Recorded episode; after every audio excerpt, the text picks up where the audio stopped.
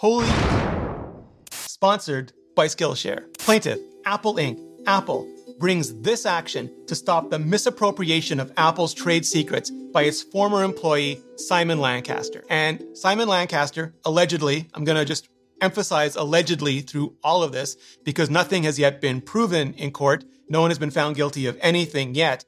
So Simon Lancaster was an advanced materials lead and product design architect at Apple, where he worked on things like the Magic Mouse, the iPad, the MacBook Air, the Unibody Macs in general, the 2013 Mac Pro, and also, yes, the Butterfly keyboard and the 2016 MacBook Pro with Touch Bar redesign. Despite over a decade of employment at Apple, Lancaster abused his position and trust within the company to systematically disseminate Apple's sensitive trade secret information in an effort to obtain personal benefits. He used his seniority to gain access to internal meetings and documents outside the scope of his job's responsibilities containing Apple's trade secrets, and he provided these trade secrets to his outside media correspondent. Correspondent. The correspondent then published the stolen trade secrets in articles citing a source at Apple. On multiple occasions, Lancaster proposed that the correspondent give benefit to Lancaster in exchange for Apple's trade secrets. For example, Lancaster proposed that the correspondent provide favorable coverage of a startup company in which Lancaster was an investor as a quid pro quo. Lancaster even recruited the correspondent to serve as his personal investigator. In one instance, Lancaster requested that the correspondent explore a rumor that could prove harmful to a company in which Lancaster had invested. And I'll get into what exactly that rumor and that company could have been in a very hot minute. Lancaster's role as a correspondence source deepened even after he announced his resignation from his role at Apple. Indeed, Apple's internal investigation of the Apple owned devices provided to Lancaster as part of his employment shows that after Lancaster announced his resignation, he communicated with the correspondent regarding specific Apple trade secrets sought by the correspondent and took specific steps to obtain additional Apple trade secrets. And yeah, again, all of this all of this is still alleged, but misappropriating Apple trade secrets using devices owned and operated by Apple does not sound like the work of a criminal mastermind. The trade secrets Lancaster stole and sent to the correspondent for publication included details of unreleased Apple hardware products, unannounced feature changes to existing hardware products, and future product announcements, all of which Apple guards closely. And just the size of the AirPods on this guy, on this alleged guy. Apple's product teams, innovators, designers, and builders work in complete secrecy, often for many years, and at significant personal burden, all to surprise and delight Apple's customers with their creations. The deceitful and indefensible release of these product details, enabled by Lancaster's misappropriation, has undermined the morale of the teams that worked on the products and features in question. Further, forensic review of the devices Apple provided to Lancaster for his work at Apple shows Lancaster and the correspondent coordinated to pilfer specific documents and product information from Apple on numerous occasions. The correspondent had requested Lancaster obtain specific Apple trade secret documents and information. On multiple occasions, Lancaster then sent the correspondent certain of the requested confidential materials using Apple owned devices.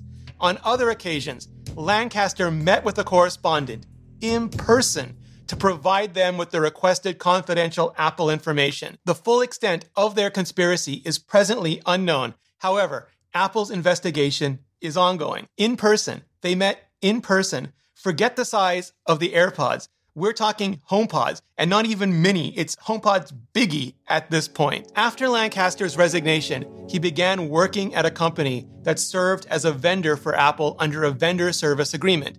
Portions of the trade secret information Lancaster misappropriated relate directly to his role at his new employer, and is likely Lancaster's misuse of Apple's trade secrets continues to this day.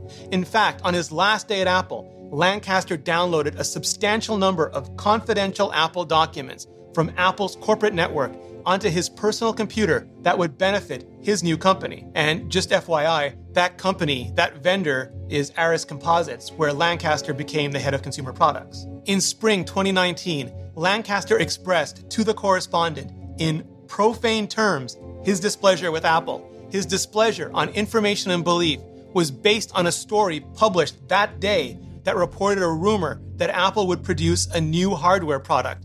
Shortly thereafter, Lancaster asked a correspondent to investigate the substance of that story because it could mean trouble for my Lancaster startup. The correspondent replied, I'll see what I can find out. So, what on information and belief means is just that it's not based on first-hand information, it's based on second-hand information that the declarant, in this case Apple, believes is true. And smart money on that rumor was AirTags, which was reported on in April of 2019, with the startup very likely being SmartMimic, a company Lancaster invested over a half a million dollars in the previous December. On October 10, 2019, the correspondent requested additional confidential information from Lancaster related to another unannounced Apple project, referred to herein as Project X. And right now, it seems like the water cooler talk is that Project X was AR and VR, given that quite a few of the stories about that Apple special project group landed at about that time. On October 15, 2019, Lancaster submitted his resignation to Apple and he began offboarding from his roles within the company. Per Apple's policies and Lancaster's contracts with Apple, Lancaster was obliged to return all documents and devices containing SAI to Apple and deliver to Apple all documents and materials of any kind pertaining to his work, but Lancaster violated each of these obligations. And SAI here just means secret Apple information. On October 16, 2019, the correspondent asked Lancaster, Can you grab me those docs before you leave? Lancaster responded, Which ones? And the correspondent then identified specific Apple confidential documents that they wanted Lancaster to misappropriate. Later that month, Lancaster informed the correspondent that he intended to attend a meeting regarding Project X. So, yeah, I am just way beyond even a HomePod Biggie.